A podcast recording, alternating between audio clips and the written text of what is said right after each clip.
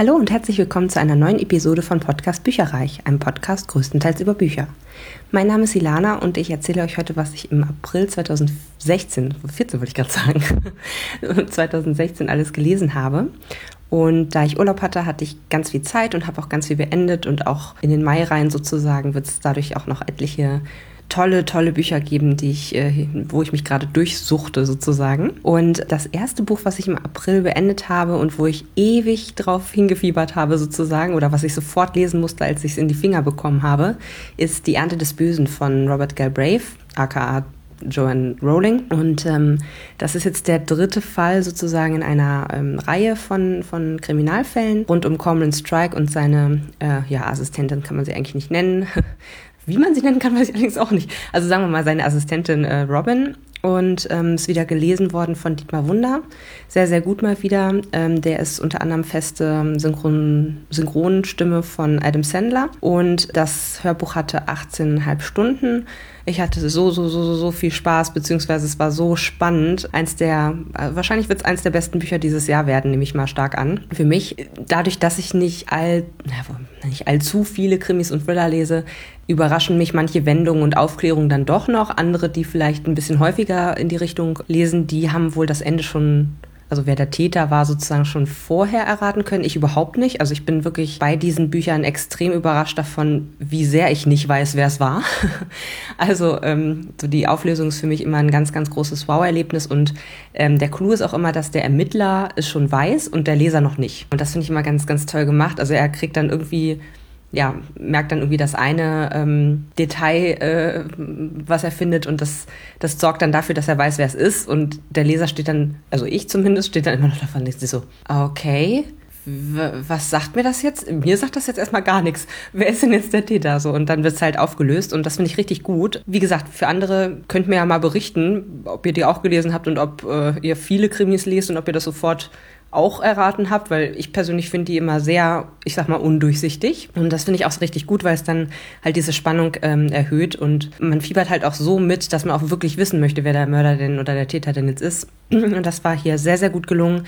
Ich würde dem Ganzen ähm, vier bis fünf Sterne geben. Hat mir sehr gut gefallen. Von der Geschichte her, ohne jetzt zu viel von den anderen Büchern zu spoilern. Es wird in jedem Fall deutlich persönlicher, was ich sehr, sehr angenehm finde. Gerade so die ersten Bücher waren ja sehr stark auf die Fälle fixiert, was ich auch gut fand. Nichtsdestotrotz, jetzt kommen halt, ne, gerade wenn man so eine Reihe an, an Büchern hat, dann möchte man natürlich auch irgendwie über mehr noch sprechen als nur über den Fall. Das heißt, die Charaktere müssen ja auch irgendwie ein bisschen entwickelt werden und so. Und das hat J.K. Rowling oder auch Robert Galbraith hier sehr, sehr gut gelöst. Denn gerade der Hauptermittler Common Strike ist halt sehr undurchsichtig. Man weiß eigentlich nicht so viel über seine Vergangenheit, die sehr aufregend wohl gewesen sein muss. Also er ist, das weiß man schon von Anfang an, er ist der Sohn eines Groupies, möchte ich es mal nennen, und eines äh, berühmten Rockstar-Vaters, von dem man nicht viel mitbekommen hat, weil der eben nicht viel mit ihm zu tun haben wollte. Und die Mutter hat sich halt so mehr oder weniger äh, durch diverse Ehen und, und, und Männer quasi durchgeschlafen und äh, ja, er hat auch mehrere Halbgeschwister, mit denen er auch teilweise gar kein gutes Verhältnis hat und so und schafft es halt auch selber nicht so wirklich eine funktionierende Beziehung quasi zu führen. Hier wird nochmal ein bisschen stärker in die Vergangenheit reingeleuchtet. Ähm, es werden neue Figuren eingeführt, beziehungsweise die Verbindungen zu bestimmten Figuren werden nochmal erklärt.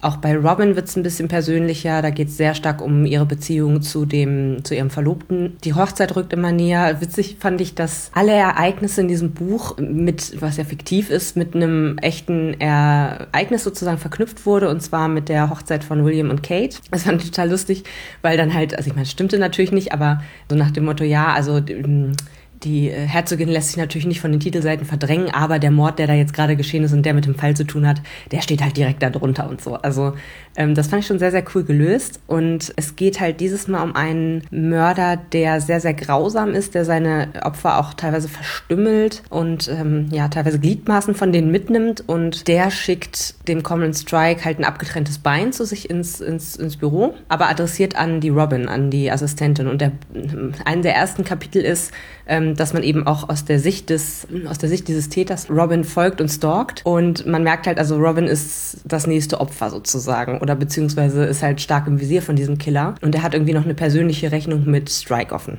So. Und das alleine ist schon mega gruselig, weil wir natürlich die Charaktere alle total lieb gewonnen haben und man weiß halt nicht so genau, pass, also man kann sich halt nicht sicher sein, dass alles Friede, Freude, Eierkuchen bleibt und halt Robin komplett unbeschadet da rauskommt. Ach, und jetzt merke ich gerade, von äh, Robin wird auch noch mal eine Hintergrundgeschichte erzählt, die sehr, sehr faszinierend war, wo ich jetzt nicht genauer darauf eingehe, aber äh, das hat auch noch mal so ein bisschen beleuchtet, wie sie eigentlich zu der Person geworden ist, die sie so ist. Ja, und dementsprechend also wirklich, äh, die Robin ist halt in direkter Bedrohung und es können eigentlich nur ja drei, vier Menschen aus Corman Strikes Vergangenheit sein, die dafür zustellen, also die da äh, verantwortlich für sind, für diese Drohung weil genau das Bein sozusagen ihm zugeschickt wurde, was er ja, er ist äh, behindert, er hat nur noch ein Bein, ähm, also quasi genau das, das, was ihm fehlen würde, wurde ihm von einer Frau halt zugeschickt, also von einer Frauenleiche. Also äh, da ist, und auch der Zettel, der da irgendwie mit bei ist, äh, besagt dann eben, da ist eine persönliche Rechnung noch offen. Und ähm, ja, er geht dann sehr stark wieder in die Recherche. Und was ich immer besonders toll bei den Fällen finde, ist, sind so die Szenen, wo die Leute verhört werden sozusagen. Also wo halt eine Unterhaltung stattfindet und diese Privatermittler eben gucken, ja, dass sie die Leute ein bisschen aus der Reserve locken und denen was entlocken. Und manchmal sind sogar ganz profane Dinge, aber ja, im Endeffekt ist dann oftmals das, das, was die ganzen oder was die Leute sozusagen reinreitet oder rettet. Fand ich sehr, sehr gut. Achso, und ich habe jetzt hier auch nochmal einen kleinen Ausschnitt für euch, damit ihr euch nochmal ein Bild machen könnt, wie dieses Hörbuch so klingt. Es war ihm nicht gelungen, ihr Blut vollständig zu entfernen. Unter dem Nagel seines linken Mittelfingers zeichnete sich eine dunkle, sichelförmige Linie ab.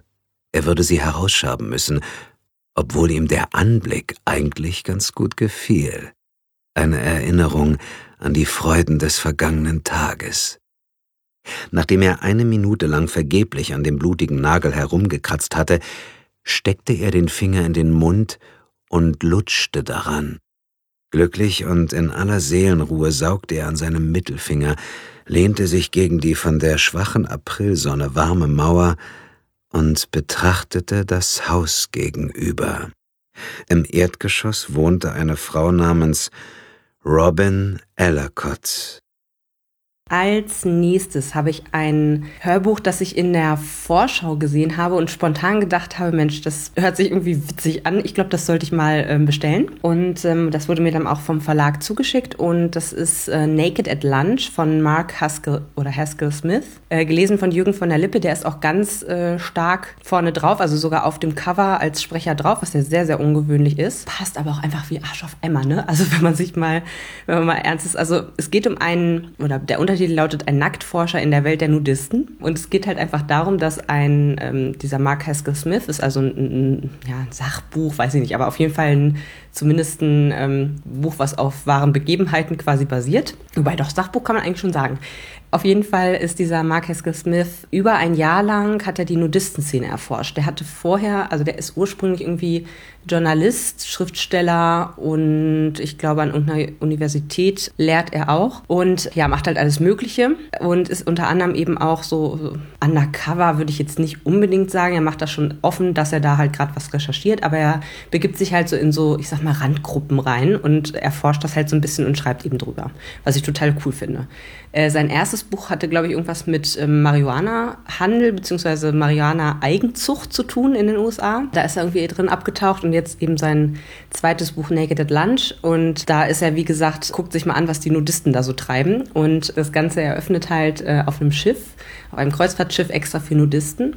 wo also wirklich alle nackt rumlaufen äh, und dafür auch extra bezahlen. Fand ich sehr, sehr interessant. Und er beschreibt dann so mehrere Sachen. Ne? Also er, er spricht mit einer Hautärztin, sowieso vorweg sozusagen, damit er weiß, was er da beachten muss, wenn er da komplett äh, nackt ist und in der Gegend rumläuft. Die erzählt dann auch nochmal so ein bisschen was von Nudisten. Er spricht mit mehreren Nudistenaktivisten sozusagen. Ähm, und äh, schreibt das noch mit auf. Dann hat er halt, wie gesagt, diese Kreuzfahrt, wo er auch nochmal verschiedene Leute dort interviewt und einfach mal guckt, aus welchen kann man da irgendwie sagen, aus welchen Schichten die stammen? Kann man übrigens nicht. Das ist komplett gemischt, also äh, ganz, ganz interessante Erkenntnisse und auch macht dann irgendwie so eine Art Wanderung über die Alpen, komplett nackt. Also es ist schon echt sehr, sehr skurril und kurios und das äh, fand ich ganz lustig an der ganzen Geschichte und Jürgen von der Lippe macht das so super. Der, also ich muss echt sagen, ich habe vorhin halt ein, ähm, ein Bild tatsächlich dann auch von dem äh, Mark Haskell Smith in Aktion gesehen. Da hat er halt so ein, so ein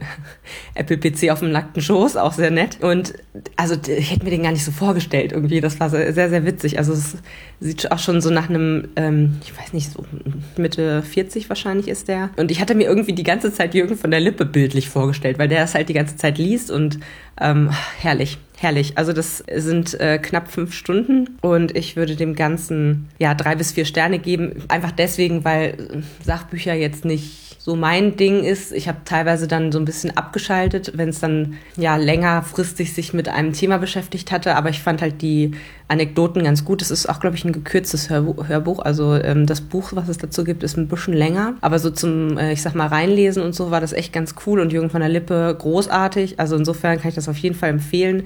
Wer mal Lust hat, da ähm, ja in fremde Welten einen Einblick zu bekommen, auch so, er hat viel über Geschichte erzählt und in welchen unterschiedlichen Ländern welcher Aktivist zu welcher Zeit sozusagen sich dafür eingesetzt hat, dass die Leute eben auch nackt rumlaufen können. Und ganz, ganz witzig fand ich auch, dass im Staat New York es wohl mittlerweile durch, durch so einen Prozess irgendwie erlaubt ist, dass, oder so eine Art Geschlechterfreiheit gilt. Das heißt, sowohl Männer als auch Frauen können oben ohne halt blank gehen, wenn sie möchten. Fand ich ganz lustig, gerade so im ja eher brüden äh, Amerika ist es jetzt noch nicht Stadt New York, sondern Staat New York. Also ganz, ganz witzig. Sehr, sehr interessante kleine Einblicke und großartig gelesen. Sehr gut. Da habe ich jetzt auch noch mal einen kleinen Ausschnitt für euch. Das Beste am Leben in den Urbanisaciones ist, dass man von der Wohnung aus über Fußpfade splitternackt zum Strand spazieren kann.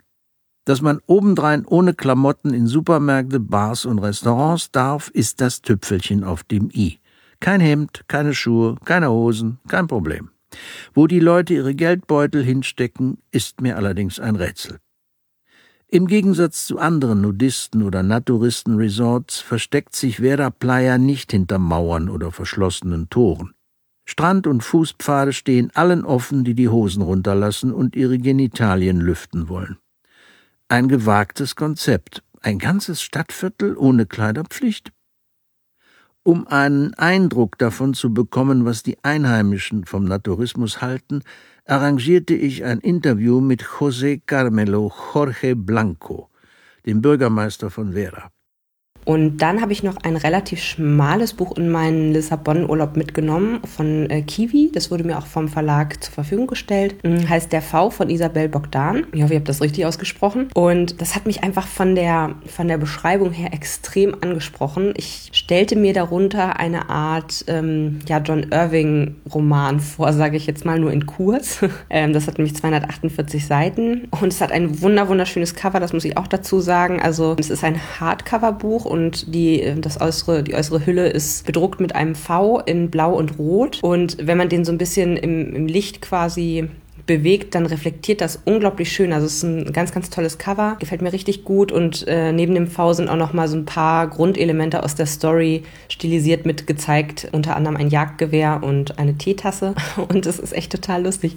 Also es geht halt darum, dass es ist ein Tal in Schottland gibt's, ganz abgelegenes Tal und ähm, da ist halt so ein alter Landsitz drauf und Lord und Lady, die da dann eben wohnen, also alles sehr britisch, alles sehr, ähm, das ist sehr typisch, sage ich jetzt mal so diese britische Zurückhaltung sorgt dafür, dass sich alles sehr Shakespearehaft verknüpft und auch irgendwie Missverständnisse oder also dadurch, dass viele Sachen einfach nicht ausgesprochen werden, ähm, passieren einfach sehr, sehr viele Dinge, die sonst nicht hätten passieren können, wenn einmal einer mal was gesagt hätte sozusagen. Fand ich sehr, sehr lustig. Und zwar Lord und Lady wohnen eben auf diesem Landsitz und weil das halt ganz alt ist und äh, auch sehr, sehr kostenintensiv, vermieten sie halt diverse Nebengebäude. Und ähm, normalerweise kommen eher nur so ein paar Gäste, unter anderem auch so ein, so ein indisches Ehepaar. Das wird halt zu Anfang so ein bisschen geschildert, wie die dann das letzte Mal da waren, so nach dem Motto. Und dann ähm, ziehen sie aber einen größeren Auftrag an Land und äh, da sind dann, glaube ich, sechs, bin ich der Meinung, sechs äh, Banker die ein Teambuilding-Wochenende dort veranstalten möchten und auch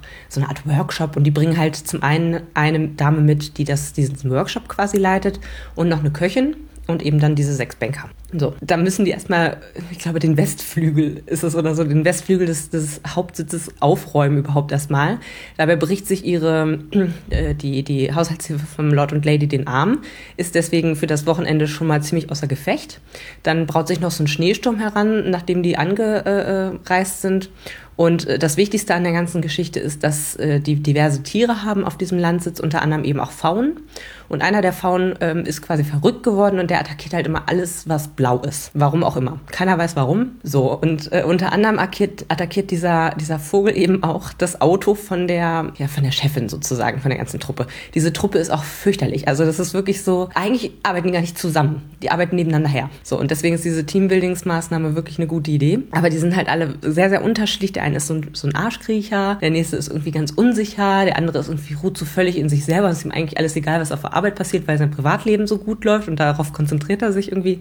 Also ganz, ganz interessant. Und dann müssen die sich halt durch so verschiedene, es läuft alles sehr, sehr schleppend an. So, alle sind irgendwie so völlig genervt und ähm, die, die den Workshop leitet, die sollte das ursprünglich gar nicht machen. Das ist ja erst der großer Job. Eigentlich wollte ihr Chef das übernehmen. Die ist also auch ein bisschen unsicher. Die Köchin ist so eine Resolute, die denkt sich so, na, Hauptsache ich kann gut kochen hier, was sie auch hervorragend macht. Und äh, Lord und Lady sind halt völlig so, oh Gott, diese Städter, äh, die, was die da für einen komischen Kram machen. Da würde man ja im Leben nicht drauf kommen, auf so einen Quatsch äh, zu machen. Also ganz, ganz lustig. Und dieser V attackiert das Auto von der Chefin, äh, woraufhin der, was sie aber nicht mitkriegt. Und dann ähm, möchte der Lord das gerne vertuschen und er schießt diesen Vogel im Wald, will ihn aber nicht, will nicht, dass man das sieht sozusagen, also er will nicht zur Rede gestellt werden, möchte gerne, dass diese, diese Schrammen und Dellen, die da in dem Auto sind, dass das möglichst irgendwie, ja, unter den Tisch fällt, ne? So, weil er kann sich das nicht leisten und bah. So, und er möchte ja auch, dass sie wiederkommen und dass sie das empfehlen.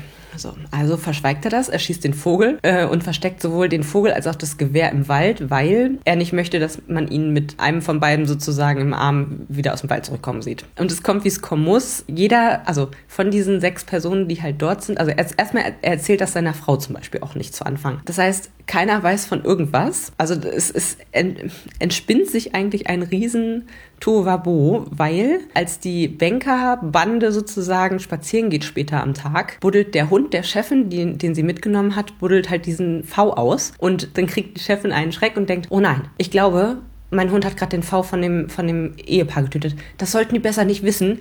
Lass uns den verschwinden lassen. Obwohl der ja eigentlich geschossen wurde. So. Und dann ist, überlegt halt, also dann äh, delegiert sie diese Aufgabe quasi an einen ihrer ähm, Angestellten, fragt auch gar nicht mehr nach, was damit jetzt äh, geworden ist sozusagen. Und der Angestellte völlig in Panik, weiß überhaupt nicht, was er machen soll. Woraufhin die Köchin dann das Ruder in die Hand nimmt und sagt, ja, den kochen wir machen wir eine Pastete draus oder irgendwas. Nee, ein Curry. Lass uns mal ein Curry machen. Und dann geht das halt so weiter und die Küche ist halt so völlig resolut und macht das halt alles und der andere hat irgendwie völlig ähm, schlechtes Gewissen, auch dieses Curry dann wiederum der Chefin vorzusetzen und sagt ihr das dann auch wiederum nicht. Er sagt einfach nur, nee, nee, ich hab den, bin den V losgeworden. Es ist herrlich. Sie sprechen, wie gesagt, nicht miteinander. Das ist so ein, so ein typisches, so wie des Kaisers neue Kleider. Daran hat es mich so ein bisschen erinnert. Keiner sagt was, bis dann der große Knall kommt, so nach dem Motto. Herrlich. Also, ähm, wie gesagt, jeder hat dann so, so ein Geheimnis oder kennt nur einen Teil der Geschichte und kann sich darauf nicht so richtig einen Reim machen und so. Und ach, zum Schluss werden die Banker dann ähm, ja, verdächtigt, sagen wir mal, die ganz der Familie umgebracht zu haben. Also, es ist wirklich, wirklich herrlich. Ganz trockener britischer Humor hat mir sehr gut gefallen und deswegen kriegt es auch fünf Sterne, weil es war einfach eine runde Geschichte. Geschichte. Als nächstes habe ich den zweiten Teil der Luna-Chroniken von Marissa Meyer gehört. Das nennt sich Wie Blut so rot und wird wie alle anderen Teile, soweit ich weiß, auch von Vanida Karun gelesen, die das ganz, ganz toll macht und die sich so ein bisschen anhört wie die Synchronstimme von Buffy, finde ich persönlich. Das hat mir sehr, sehr gut gefallen, das Buch. Ich weiß jetzt gerade gar nicht, wie lang das ist. Das wollte ich noch nachgeguckt haben. Soll ich schätzen? Ich lasse es lieber.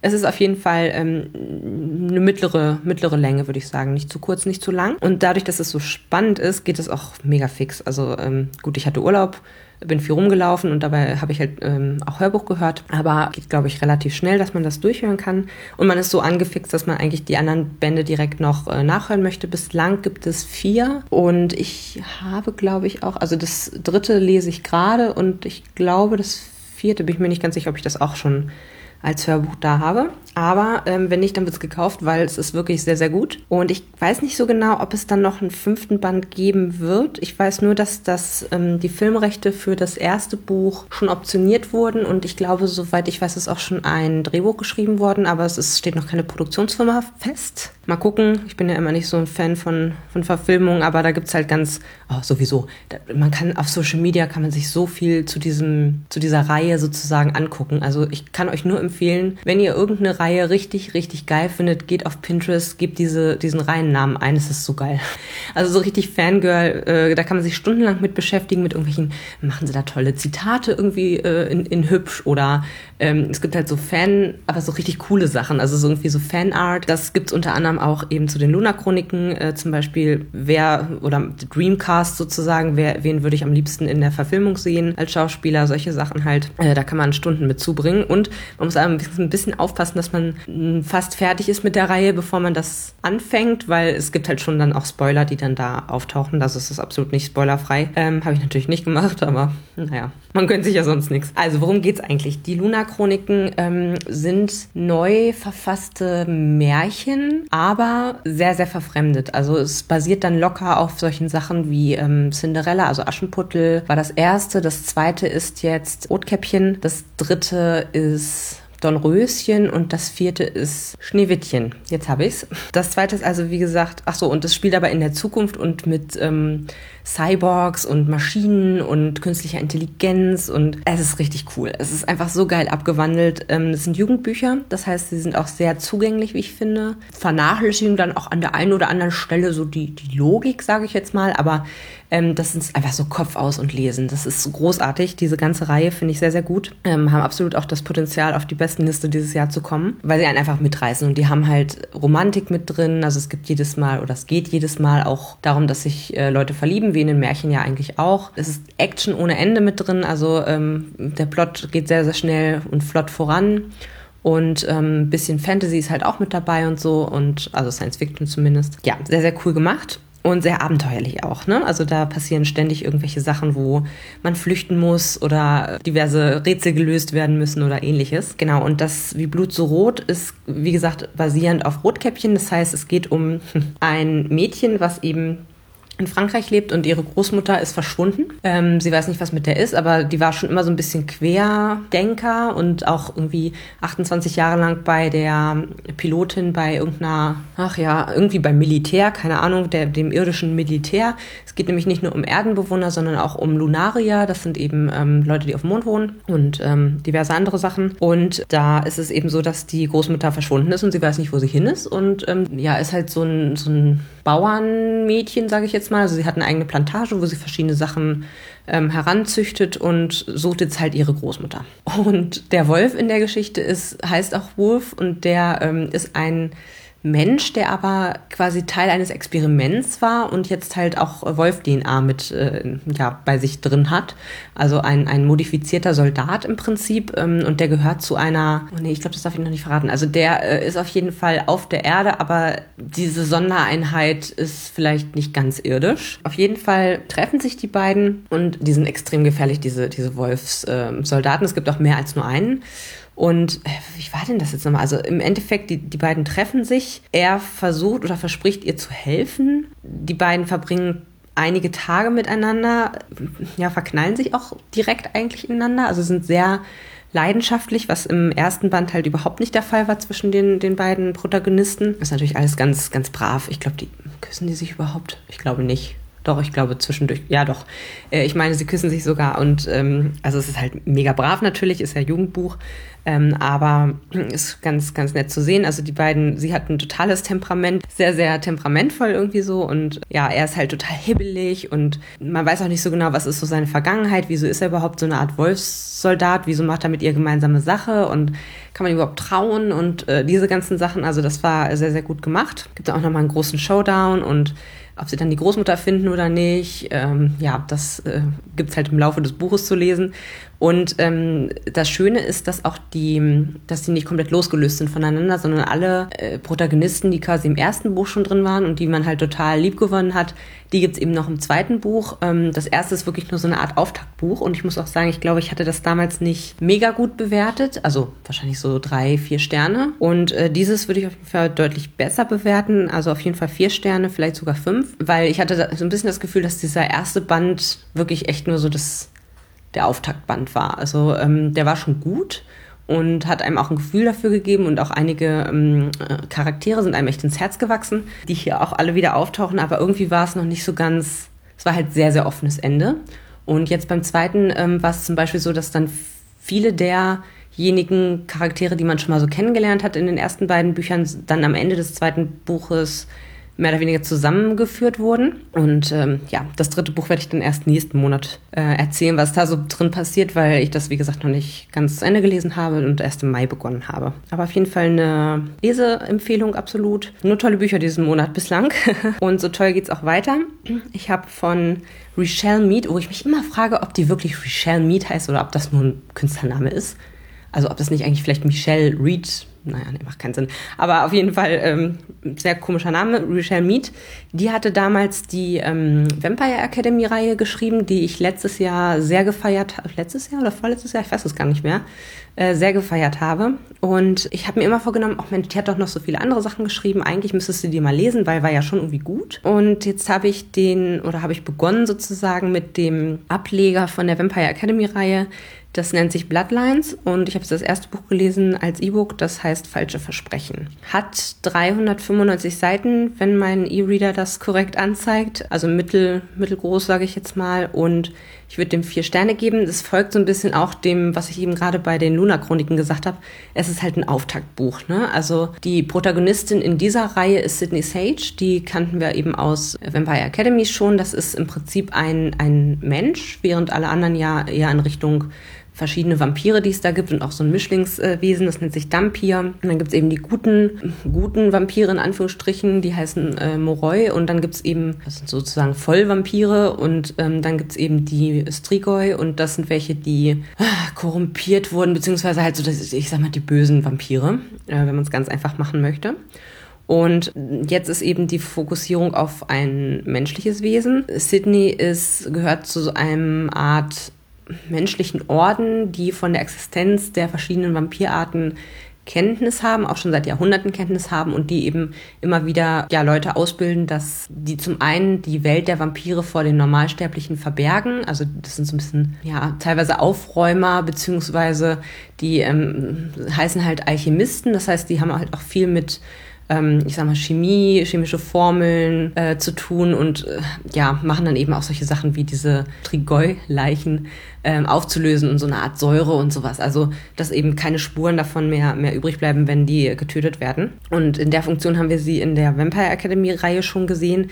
Sie hat sich da auch ganz schön reingeritten, weil diese ähm, Alchemisten sind halt sehr, sehr skeptisch, was die ganzen Vampire anbelangt, ähm, hegen für die nicht so wirklich freundliche Gefühle und Sydney ist halt für mich persönlich ein relativ ähm, schwieriger, dröger Charakter, weil sie einfach, ähm, sie ist super korrekt, sie ähm, ist so ein kleiner Streber, ähm,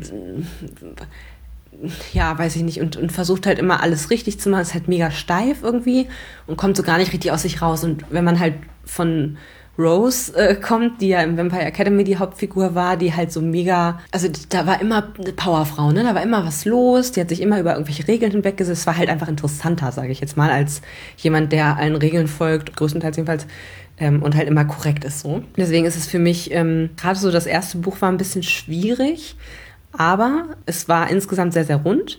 Und ich bin jetzt auch mittlerweile im äh, zweiten Buch, das ist auch nochmal besser. Insofern nicht aufgeben. Und es gibt auch vor allen Dingen etliche äh, Leute und Charaktere aus den Vampire Academy ähm, Büchern, die halt hier noch eine Rolle spielen. Unter anderem Love Interest ähm, Adrian. Und das hätte ich nicht erwartet, weil der ist halt, das ist so ein Lebemann, der lebt halt in den Tag und Hauptsache Party und Drogen und Betrinken und äh, ist auch schon ein bisschen älter. Wobei ich glaube, der wird dargestellt als, ich glaube, 22, 21 oder so und sie ist 18, was ich jetzt nicht unbedingt so plausibel finde, ähm, so von der Art und Weise, wie er halt lebt. Aber gut, haben sie wahrscheinlich extra so gemacht, damit es nicht zu weit voneinander weg ist. Auf jeden Fall lebt er so in den Tag hinein, kriegt halt nichts auf, ein, nichts auf die Reihe und das ist halt sehr, ich, wie gesagt, ich hätte es nicht unbedingt gedacht, dass die beiden in irgendeiner Form zusammenpassen, auch selbst wenn er ihr ein bisschen beibringt, die Züge mal locker zu lassen. Bin ich gespannt, wie das insgesamt so sich darstellt. Soweit ich weiß, gibt es mittlerweile sechs Bände und ähm, damit ist das, glaube ich, auch abgeschlossen. Wie gesagt, ich habe jetzt den ähm, ersten Band Falsche Versprechen in, im April gelesen und es geht halt im Grunde von der Rahmenhandlung darum, dass die, oh, jetzt darf ich mich nicht verplappern, dass eine wichtige royale Person geschützt werden muss. Und weil die noch so jung ist, wird sie quasi an eine Schule verfrachtet. Die ähm, hat eine menschliche Schule, wo sie halt undercover leben soll. Und damit ihr eben nichts passiert, weil ähm, sie steht in Gefahr, ermordet zu werden von Gegnern der Krone. Kommen natürlich auch ein paar, ja, eine Entourage mit, unter anderem ein sogenannter Wächter, also ein, ein Mischingswesen aus äh, Vampir und, weiß nicht, ob Mensch, glaube ich.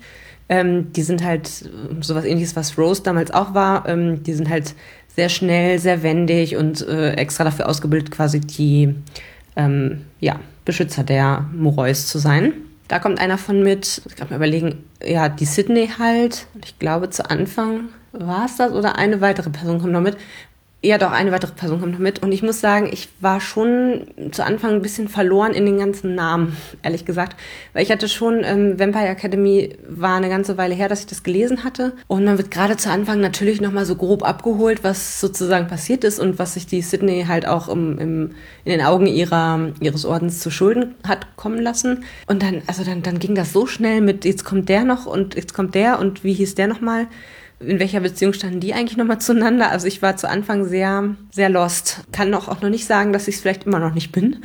Also eigentlich hätte ich das, das letzte oder das vorletzte und das letzte Buch von der Vampire Academy Reihe nochmal lesen müssen, bevor ich das angefangen habe, weil ich teilweise wusste ich gar nicht mehr, ob das in den, in den, in den anderen Büchern so dezidiert auch drin war oder ob die Handlung jetzt sozusagen ähm, teilweise noch nach den Büchern oder zwischen den Büchern quasi passiert war. Das kann ich mir bei der einen Sache nämlich auch vorstellen. Also ich war ein bisschen ähm, verwirrt dann noch zwischendurch, aber es wird ganz gut erklärt und ähm, ja, vielleicht hilft es auch, sich an der einen oder anderen Stelle nochmal eine Liste oder eine Übersicht mit den ganzen Namen zu machen, wer das jetzt nochmal konkret ist, weil wie gesagt, manchmal denke ich so, ah, wer war das jetzt nochmal? Ah ja, der.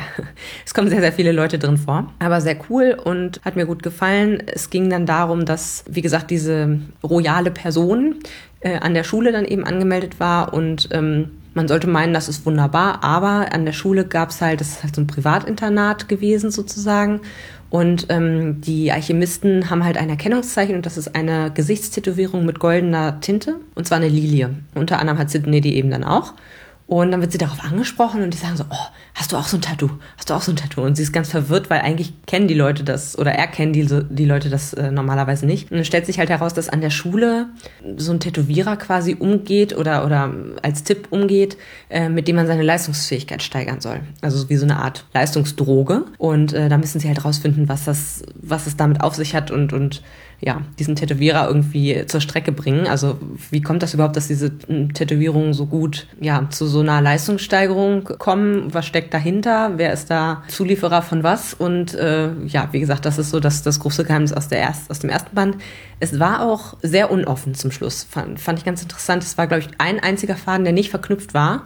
Äh, man hätte das also auch als äh, Einzelbuch stehen lassen können. Aber ich bin sehr froh, dass es ähm, das zweite Buch auf jeden Fall noch gibt und eben die anderen vielleicht auch noch mal gucken, wie die so sind. Also insgesamt ein solider Auftakt zu einer Reihe, die hoffentlich noch besser wird. So, und das war's für den Monat. Ich habe insgesamt fünf Bücher gelesen, bin damit sehr zufrieden und ähm, weiß, dass nächsten Monat auch einiges nochmal auf euch warten wird. Also bleibt auf jeden Fall dran, schaltet wieder ein und bis zum nächsten Mal. Tschüss! Informationen zu allen Büchern, über die ich heute gesprochen habe, findet ihr auf meiner Website www.bücherreich.net mit UE. Ihr könnt dort oder auf Facebook unter www.facebook.de slash podcastbuicherreich in einem Wort durch mit mir in Kontakt treten. Meine E-Mail-Adresse lautet buicherreich at gmail.com. Wenn ihr diesen Podcast über iTunes abonniert habt, würde ich mich riesig freuen, wenn ihr mir eine 5-Sterne-Bewertung hinterlasst. Dies ist ein privater Buch-Podcast, in dem ich nur meine eigene private Meinung wiedergebe. Wenn mir ein Buch oder Hörbuch kostenlos zur Verfügung gestellt wird, kennzeichne ich es entsprechend auf meiner Website.